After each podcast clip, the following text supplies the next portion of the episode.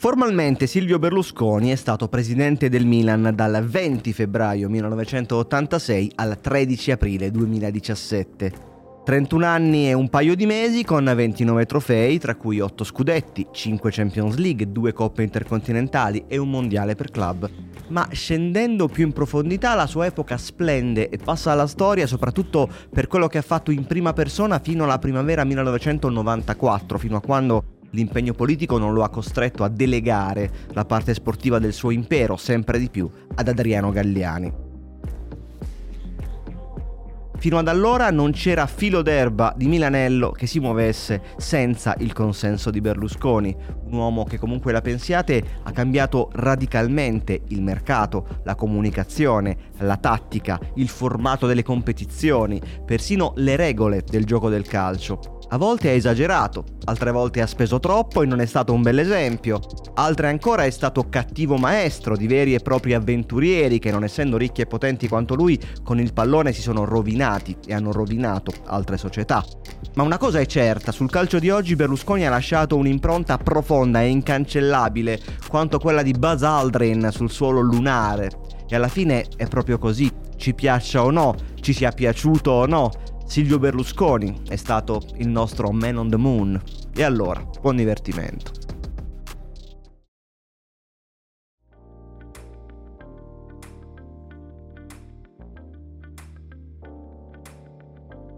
Succede tutto nel giro di poche settimane. L'associazione Calcio Milan è sull'orlo del baratro. A dicembre il presidente Giussi Farina ha annunciato le dimissioni e il motivo si scopre due settimane dopo. Il vicepresidente Gianni Nardi, un imprenditore milanese a cui Farina deve 7 miliardi di lire, ha presentato richiesta di sequestro delle azioni di Farina, che costituiscono il 51% del Milan. Si apre la crisi e si scoperchia il pentolone. I giocatori non ricevono da mesi lo stipendio. L'IRPEF non pagata supera i 3 miliardi di lire. Alcuni club battono cassa, ad esempio il Portsmouth non ha ancora ricevuto il pagamento della terza rata di Etley. Farina scappa in Namibia, sulle rive del fiume Okavango, dove non esiste l'estradizione per reati fiscali. La gestione del Milan passa a Nardi, che deve cercare un acquirente. Il petroliere Dino Armani sembra un passo da rilevare alla società e ha già annunciato il suo metodo per risanare i conti. Vendiamo Baresi alla Sampdoria, Maldini alla Juventus e siamo a posto. Sabato 8 febbraio il Cavaliere convoca il suo gabinetto di guerra a Villa Suvretta, un sontuoso palazzone di pietra grigia a St. Moritz che gli è stato affittato dallo Shah di Persia per 436 milioni di lire all'anno. Per evitare di rimanere impantanato nella burocrazia e nei ricorsi bisogna forzare la mano, magari anche minacciare di fare un passo indietro, il 9 febbraio una domenica in Milan-Sampdoria e il popolo di San Siro insorge con striscioni molto espliciti. Silvio cancella questa società di ladri. Anche Nardi fa il tifo per Berlusconi, prende tempo con Armani e la sera del 10 febbraio chiude la trattativa con il Cavaliere, che allora chiamano tutti il dottore. Vanno tutti poi a festeggiare alla Risacca, in un ristorante in via Marcona, a un passo da Piazza 5 Giornate, fino alle due e mezza del mattino. A quell'ora sono già aperte le prime edicole. D'Allegra con Briccola si trascina fino in Porta Venezia in cerca della storica prima pagina della Gazzetta. Foto di repertorio del Cavaliere con un bicchiere in mano e accanto il titolo. Berlusconi annuncia, sì, il Milan l'ho preso io.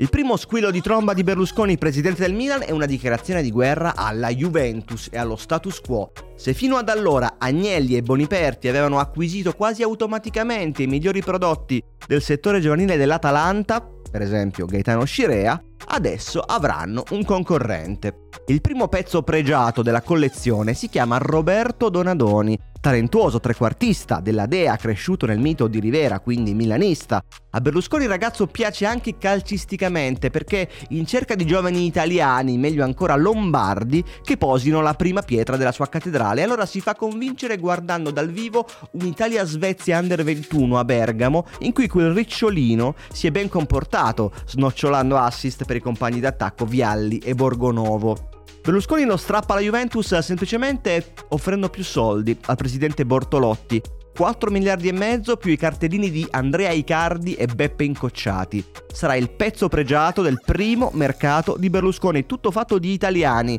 In ordine di apparizione Dario Bonetti dalla Roma, Daniele Massaro dalla Fiorentina, Giovanni Galli sempre dalla Fiorentina e Giuseppe Galderisi dal Verona, anche se quest'ultimo arriva come ripiego per un altro grande colpo solo inseguito e mai realizzato.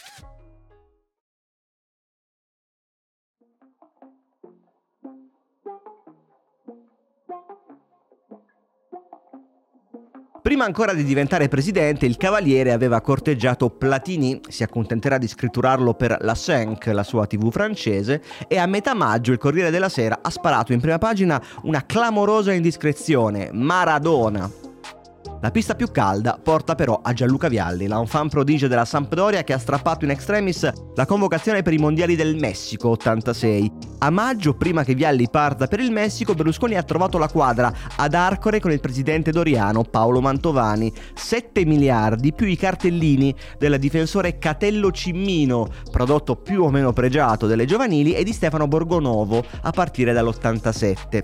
Convincere Vialli ad accettare i miliardi del Biscione sembra l'ultimo dei problemi, tant'è che sul precontratto con la Sampdoria c'è anche la firma del padre del ragazzo. Eppure Galliani, quando scende a Genova, si trova davanti complicazioni impreviste. La leggenda lega il gran rifiuto di Vialli al fatto che dal balcone dell'appartamento a Milano 2 non si veda nemmeno l'ombra del mare di Bogliasco, tutt'al più un mesto laghetto. Ma questa è solo una parte della verità, perché Vialli a Genova sta benone sotto ogni punto di vista e inoltre non penso che il Milan arriverà molto più su della Samp c'è anche di mezzo un gentleman agreement eh, tra Mantovani e la solita Juventus che a più riprese tenterà di concludere l'acquisto riuscendoci nel 1992, sei anni dopo. Nonostante almeno altri due assalti negli anni successivi, Vialli non diventerà mai un dipendente di Berlusconi.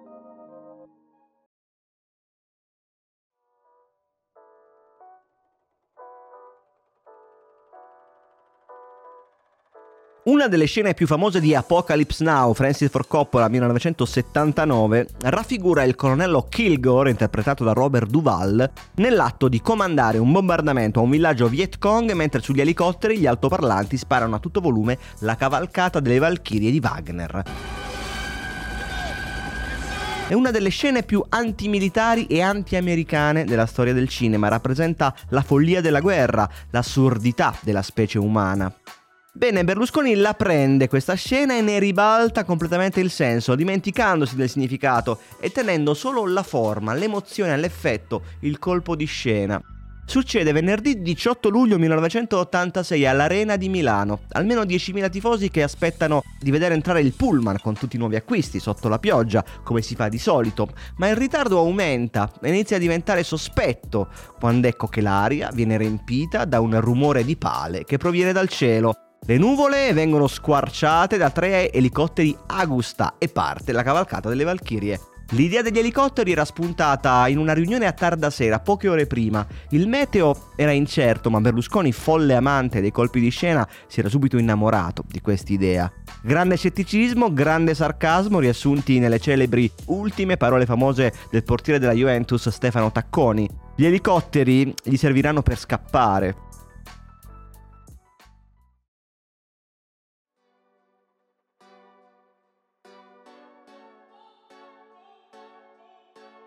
Succede in hotel a Barcellona, dove il Milan si trova per disputare il trofeo Gamper, che all'epoca è ancora un quadrangolare con Tottenham, PSV Eindhoven e appunto Barcellona. Il torneo in cui il Milan, Berlusconi, Braida, Gagliani hanno il famoso colpo di fulmine per Ruth Gullit, ma non è di questo che vogliamo parlarvi. La crostata, appunto.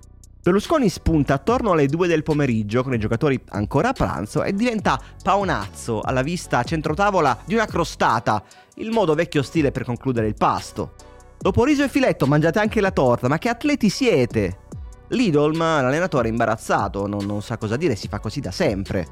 Allora Berlusconi raduna tutti i giornalisti presenti al seguito del Milan e si sfoga a ruota libera. Le crostate mi piacciono molto, ma trovo strano che al menù dei calciatori non si applichino certe norme dietetiche. Siamo troppo ancorati alla cosiddetta cucina nostrana, che è fatta anche di imbecillità. La crostata è un insulto alle conoscenze dietetiche moderne, assumerà un dietologo, anzi un'equipe di dietologi. Lo farà davvero, trasportando a Milanello l'equipe di 32 persone che avevano assistito Reinhold Messner, l'alpinista, nella scalata del suo ultimo 8000, il monte Lotse, sull'Himalaya. La rivolta della crostata sarà la prima picconata inflitta da Berlusconi alle abitudini del nostro pallone, la breccia, che aprirà un passaggio verso un calcio nuovo, diverso, esaltante, seducente, travolgente.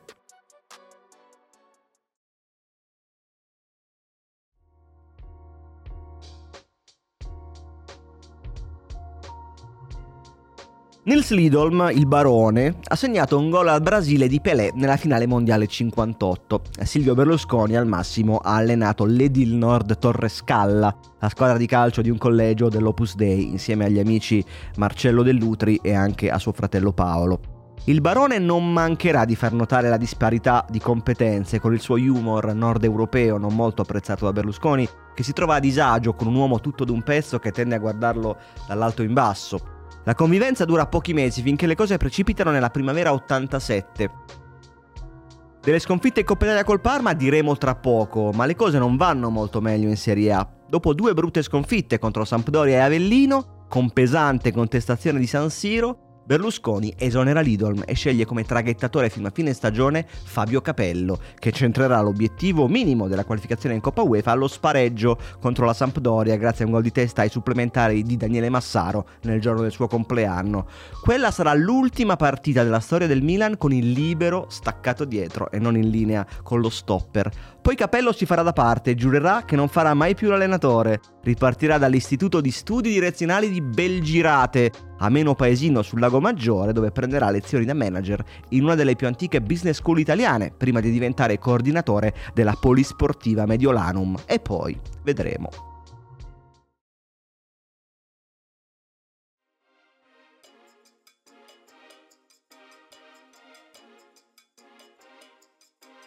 Il lungo e approfondito casting per la scelta del nuovo allenatore del Milan supera i confini del calcio e invade addirittura il campo da basket. Succede il 16 marzo 1987, un lunedì sera dietro le quinte del Teatro Manzoni, durante la notte degli Oscar dello sport, quando Adriano Gagliani e il manager televisivo Bruno Bogarelli prendono da parte Dan Peterson, allenatore dell'Olimpia Milano.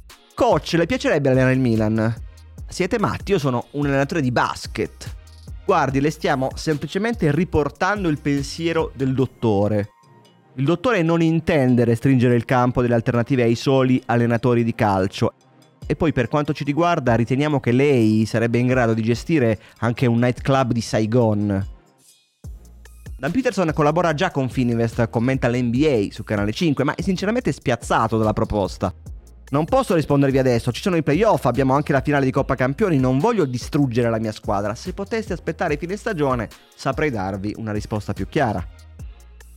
Ma 24 ore dopo sarà già troppo tardi perché la sera del 17 marzo i cancelli di Arcore si aprono per accogliere a cena il prossimo allenatore del Milan.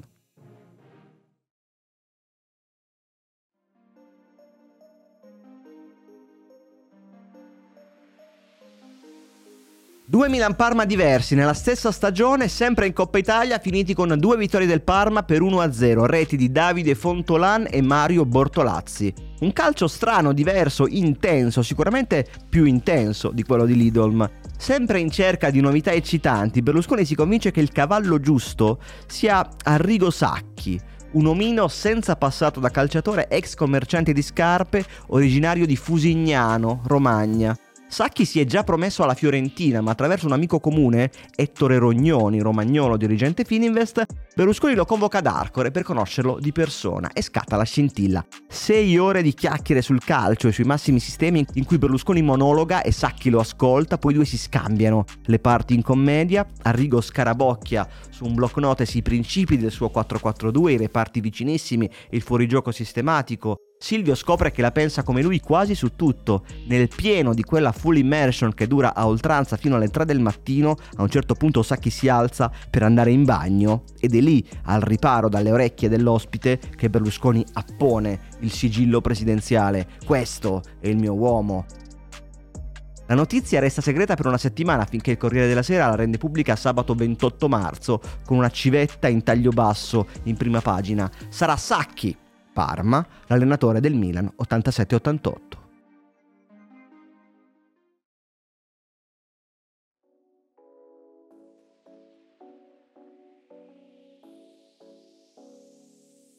Uno dei weekend più esaltanti della vita di Silvio Berlusconi è senza dubbio quello del 20 e 21 marzo 1987, in cui nel giro di 48 ore mette sotto contratto Pippo Baudo, Raffaella Carrà e Ruth Gullit. L'impressione è enorme, soprattutto per quanto riguarda i primi due colonne della RAI e convinti a cambiare casacca da stipendi senza precedenti anche dal fatto di poter finalmente lavorare in una TV libera dalla politica. Ma l'affare migliore è senza dubbio il terzo, finalizzato al tavolo di un ristorante di Roma, dove sta festeggiando l'arrivo della Carrà.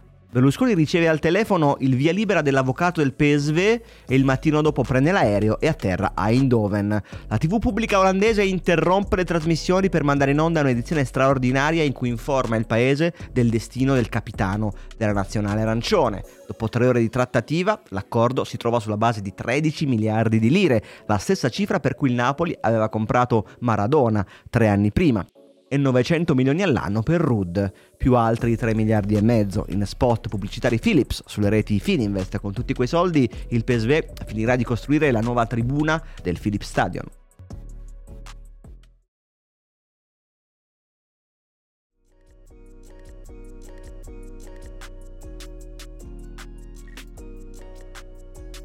Va bene Gullit, va bene Van Basten, ma Sacchi ha bisogno di un ragionatore di centrocampo che detti tempi e il respiro del suo Milan. Il mercato offre un'occasione a prezzi contenuti, basta guardare verso Roma, dove c'è un gran bel giocatore apparentemente a fine carriera che viene via a poco a causa di due gravi infortuni alle ginocchia. Si chiama Carlo Ancelotti e Sacchi deve lavorare ai fianchi Galliani per avere ragione. Adriano, se compriamo Ancelotti vinciamo lo scudetto. Ma Arrigo, sei sicuro? Ancelotti è uno che quando scende dalla macchina deve mettere le mani sotto la coscia per accompagnare fuori il ginocchio. Le gambe si curano, l'importante è la testa. Magagliani non riesce a convincere Berlusconi. Io non discuto il valore, ma come faccio a prenderle un giocatore che ha la funzionalità delle ginocchia ridotta del 20%? La trattativa è straziante anche per Ancelotti, capitano della Roma che Dino Viola ha deciso di cedere per esigenze di bilancio. Si chiude il 15 luglio, ultimo giorno di mercato, e prima bisogna superare le visite mediche alla clinica Villa Bianca, dove lo aspetta il professor Pierpaolo Mariani, allora giovane medico che nell'83 lo aveva operato al ginocchio sinistro. Mariani mostra le lastre al dottor Monti, il medico sociale del Milan, che sbianca. Ma queste sono le ginocchia di un anziano, non di un calciatore. Magagliani va dritto, vanno bene 600 milioni per due anni, vanno bene. Ancelotti firma il contratto in una saletta dell'ATA, l'aeroporto dei VIP che sta di fianco a Linate, e poi Galliani affida il prezioso foglio di carta alle mani di Rino Roccato, dirigente tuttofare che lo deposita in lega in extremis in motorino nell'AFA milanese di metà luglio. Poco prima del tramonto, Carlo Ancelotti è un nuovo centrocampista del Milan per 5 miliardi e 800 milioni di lire.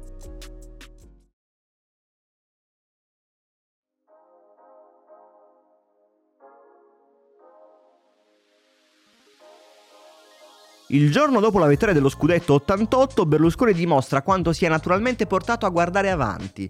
Dobbiamo trasformare la Coppa dei Campioni in un campionato continentale, ci darebbe molte più certezze economiche, non andremo più a giocare in qualche sperduto paesino di provincia, ma a Madrid, a Barcellona, a Lisbona. Le formazioni di un certo livello devono avere il diritto a competere tra di loro.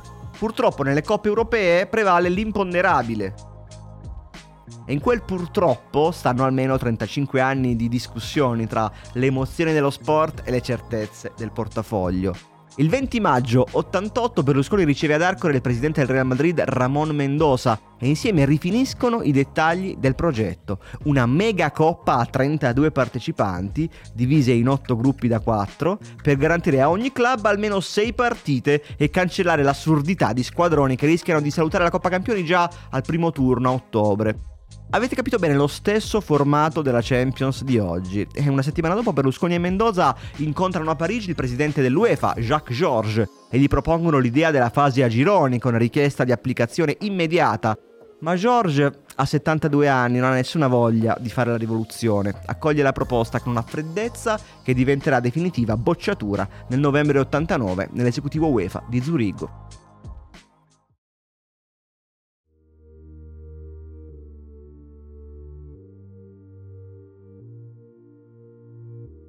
Berlusconi si è incapricciato di Claudio Daniel Borghi guardando in tv la finale di Coppa Intercontinentale 85 tra Juventus e Argentinos Juniors, di cui Fininvest aveva i diritti. Per la fantasia e la qualità i giornali lo hanno paragonato a Platini, poi però è andato ai mondiali in Messico e si è limitato a fare tappezzeria, oscurato come tutti i compagni dal genio di Maradona. Il presidente però vuole farne il numero 10 del suo Milan, lo acquista e lo parcheggia in prestito al Como, dove non lascia tracce, ma non importa perché Berlusconi è convinto nell'88 le squadre di Serie A potranno tesserare anche un terzo straniero, Porghi rientrerà in prestito dal Como e completerà l'organico insieme a Gullit e Van Basten. Sacchi cerca di far cambiare idea in tutti i modi al presidente. Una sera a cena ad Arcore c'è persino Bettino Craxi, Arrigo prende coraggio a due mani e in presenza di un testimone così illustre gli dice Presidente, facciamo un patto, se io vinco lo scudetto lei non prende Borghi. Berlusconi non risponde. A fine stagione a scudetto vinto, lo scontro finale. Caro Arrigo, allora siamo d'accordo, sono certo che lei trasformerà Borghi in un campione vero all'interno di un grande Milan. No, presidente, la verità è che tutti i suoi nemici sperano che lei prenda Borghi. Se lei prende Borghi al posto di Rijkaard, io non sarò più l'allenatore del Milan, piuttosto sto fermo un anno. Sa perché? Perché la squadra smetterebbe di seguirmi. Sa che lei si deve fidare di me. No, presidente, lei si deve fidare di me. Borghi non possiede nemmeno uno di quei valori che io ho trasmesso e che sono alla base di questo scudetto. Vada avanti senza di me. Per la gratitudine che le devo, le prometto che non andrò da nessuna parte, resterò fermo almeno un anno. Quindi lei mi sta dicendo che rimane solo se prendiamo Rijkaard e non Borghi. Proprio così. Va bene Sacchi, farò come dice lei, ma faccia attenzione perché un giorno di questi io potrei vendere il Milan, potrei comprare la Lazio, far giocare Borghi e battere il suo Milan. A fine serata, lontano da occhi indiscreti, fedele confalonieri si avvicina a Sacchi. Oh, ti devo dire una cosa. Io i no che ho sentito dire stasera a Berlusconi non li ho sentiti dire in un anno.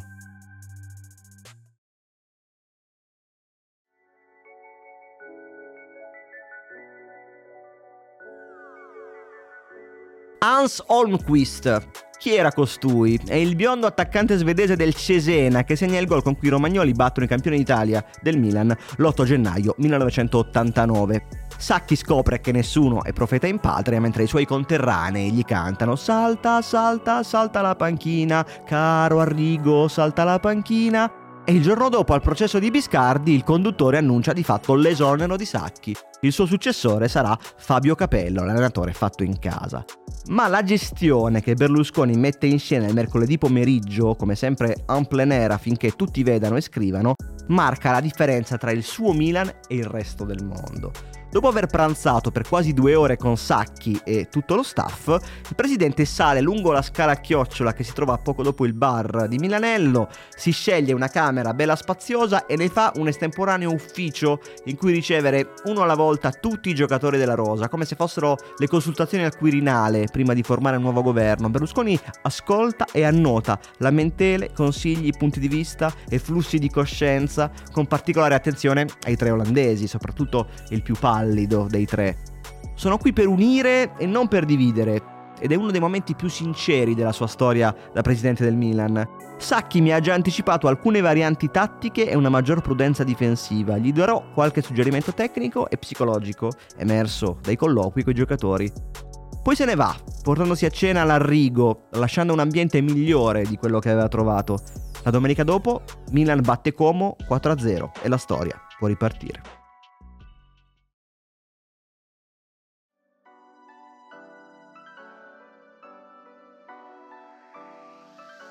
Nunc est libero pede terra pulsandum, nunc est bibendum, cras iterabimus vastum equor. Sono le parole con cui Berlusconi celebra la sua prima Coppa dei Campioni, pausa scenica per fotografare lo stupore di chi gli sta davanti. Sono versi di Orazio. Ora dobbiamo ballare, ora dobbiamo brindare, domani riprenderemo il vasto mare. Il Milan ha eliminato la Stella Rossa grazie anche alla nebbia, poi ha superato i campioni di Germania del Werder Brema, quindi ha umiliato il Real Madrid e infine ha travolto la Steaua Bucarest. Berlusconi racconterà spesso che poco prima del calcio d'inizio è andato a pregare nella piccola cappella all'interno del Camp Nou. Ho pregato il Dio degli eserciti, perché in fondo siamo occidentali e cattolici e quelli lì invece sono comunisti. L'unico momento di sconforto in una serata magica arriva dopo un quarto d'ora, quando Gullit colpisce il palo e lui si gira verso il presidente dell'UEFA, Jacques Georges, e quello gli bisbiglia. Ah, in mala suerte. Invece non c'è sfortuna che tenga. Gullit, Van Basten, Gullit, Van Basten. Solo il Real Madrid di Di Stefano e il Bayern Monaco di Beckenbauer erano stati capaci di vincere una finale di Coppa dei Campioni con 4 gol di scarto. Solo un'altra squadra ci riuscirà in futuro. Eh, indovinate quale.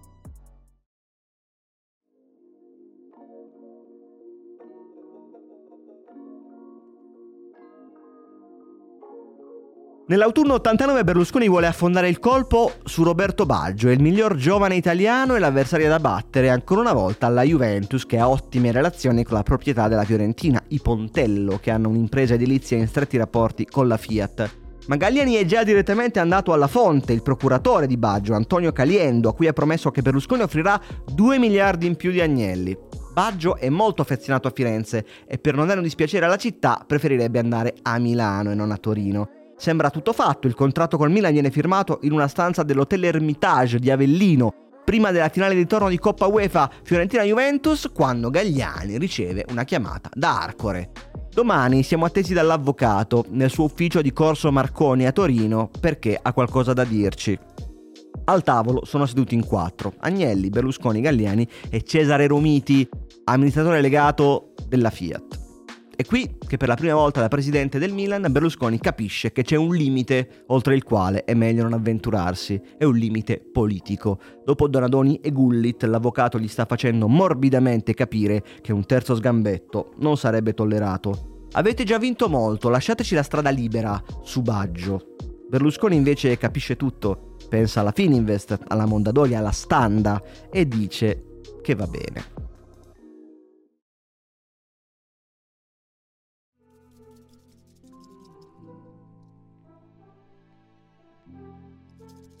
A pochi secondi dalla fine di Marsiglia-Milan, a quarti di finale di ritorno di Coppa dei Campioni, con il Milan a un passo dall'eliminazione, si spegne un riflettore del Velodrome. Il guasto è di poco conto, viene riparato in pochi minuti, ad ogni modo l'illuminazione non è certo compromessa. Ma un Milan stanco e ben poco abituato alla sconfitta prende questo episodio a pretesto. In trench beige Gagliani da bordo campo fa ampi gesti ai giocatori di rientrare nello spogliatoio, tutti perplessi tranne Baresi che esegue il compito impermeabile all'imbarazzo. La figuraccia viene alla luce quasi subito, l'UEFA ci andrà con la mano pesante nonostante le scuse di Berlusconi del giorno dopo. Rimane una domanda a cui non è mai stata ufficialmente trovata risposta. Il presidente sapeva Galliani ha sempre negato ed è nei compiti del suo ruolo prendersi la responsabilità e fare da parafulmine. A 30 anni di distanza rimane arduo pensare che una decisione del genere che porterà a un anno di squalifica dalle coppe sia stata una libera iniziativa di Galliani. Citiamo da Un secolo azzurro, Bibbia di cent'anni di calcio italiano scritta da Alfio Caruso che all'epoca dei fatti era il vice direttore della Gazzetta dello Sport. Nel tragitto dalla tribuna al campo, Galliani è riuscito a stabilire un contatto telefonico con Berlusconi, piazzato dinanzi alla TV, ad Arcore. Il cavaliere gli ha ordinato la mossa sconsiderata, certo di strappare la vittoria a tavolino. Benché non sia per niente convinto, Galliani ha obbedito. Mai accetterà di raccontare in pubblico il retroscena.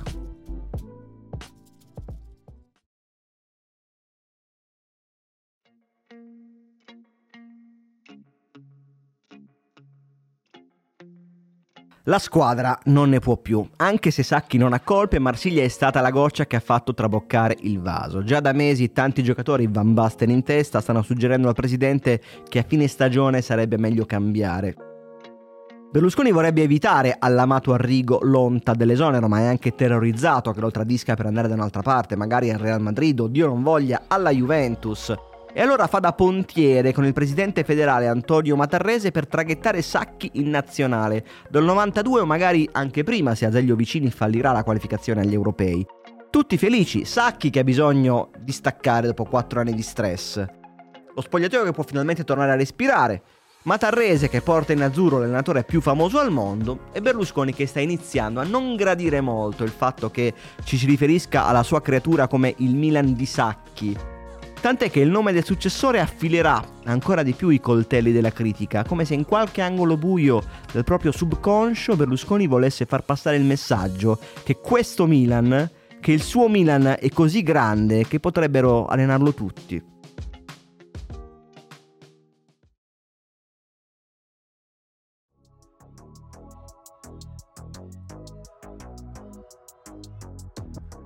Aziendalista, supplente, fantoccio, custode, yes man sono alcune delle definizioni che accompagnano la scelta di Fabio Capello come erede di Sacchi. Berlusconi l'ha comunicata alla squadra all'inizio del maggio 91, un sabato pomeriggio a Milanello, scontrandosi con un misto di scetticismo e ironia. Non allena da più di 4 anni e nel calcio di oggi 4 anni corrispondono a 20 anni, dicono a microfoni spenti gli stessi giocatori del Milan. Ovviamente Berlusconi va dritto per la sua strada, quando troverò qualcuno in grado di fare meglio di me che ho messo assieme in 16 anni un'azienda da 33.000 dipendenti, allora accetterò i suggerimenti su come selezionare e valutare un uomo e un dirigente di qualunque ramo esso sia. Con grande pragmatismo Capello decide di fare leva sull'orgoglio di una rosa di campioni, fisicamente e psicologicamente svuotati dai quattro anni di Sacchi. Scrivono tutti che siete finiti, che avete fatto il vostro tempo, io so che non è così, so che ognuno di voi ne ha almeno per altri cinque anni. Nessuno scommette mille lire su Capello, nemmeno i suoi colleghi, dice per esempio Franco Scoglio. Quando vedo certi tecnici debuttare in Serie A senza esperienza, non ho il coraggio di guardarmi allo specchio. Capello non risponde e va su col suo passo. A fine stagione sarà campione d'Italia, prima squadra della storia della Serie A a 18 squadre a concludere un campionato senza sconfitte.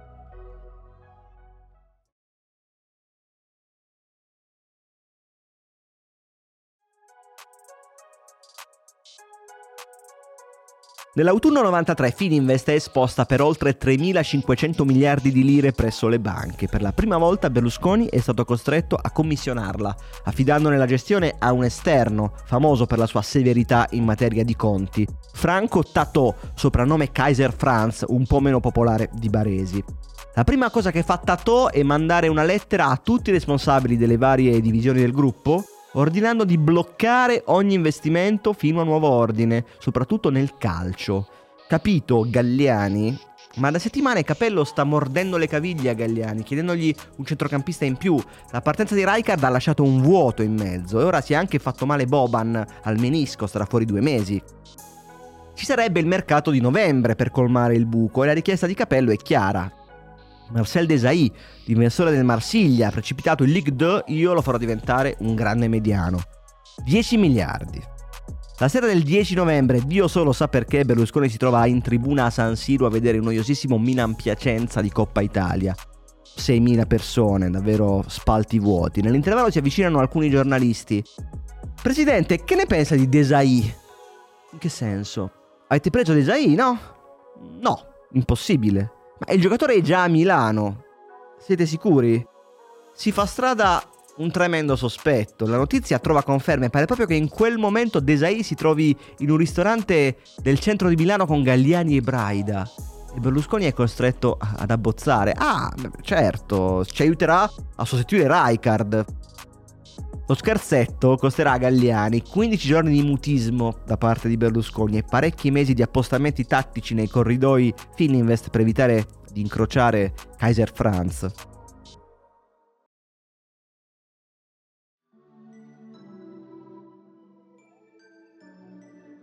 Tutto in una notte tra Roma e Atene, in Grecia il Milan di Capello affronta da sfavorito la finale di Champions contro il Barcellona di Cruyff che secondo la leggenda si è fatto addirittura fotografare insieme alla Coppa anche se di questa foto non c'è mai stata traccia. In Italia è il giorno del voto di fiducia al Senato. La coalizione di governo presieduta da Berlusconi parte in minoranza e sotto di tre voti e se non otterrà la fiducia il governo non nascerà. Bisogna andare a pesca. Berlusconi inizia le grandi manovre prendendo la parola intorno alle 4 e mezza del pomeriggio e mantenendola per la durata di un tempo di gioco, 45 minuti, di un discorso curiosamente ecumenico in cui spende buone parole per tutti, persino per Eugenio Scalfari, persino per il PDS. E nell'ombra qualcuno si sta convincendo a saltare la staccionata. A cominciare da Luigi Grillo, senatore di La Spezia del PPI, Partito Popolare Italiano, che verrà premiato con un posto da sottosegretario. Altri tre diventano irreperibili e ottengono l'effetto di abbassare il quorum. Uno di loro è Vittorio Cecchigori, che sostiene di essere in credito di 400 miliardi dalla Fininvest e non vuole fargli sgarbi particolari tipo votargli contro. Così nel giro di tre ore la rimonta è completata. Berlusconi ottiene la fiducia al Senato con 159 voti a favore e 153 contrari alle 21.05, quando ad Atene il risultato è cambiato da quasi mezz'ora. Massaro, ancora Massaro, Savicevic, Desai. Come in un film, il gran finale di otto anni leggendari.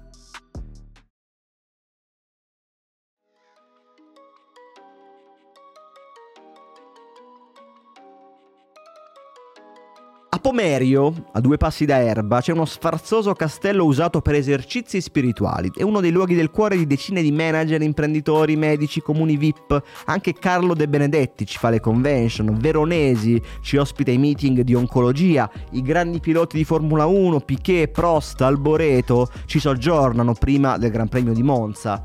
All'inizio della stagione 87-88 Berlusconi lo sceglie per posare la prima pietra del suo nuovo Milan Paradiso.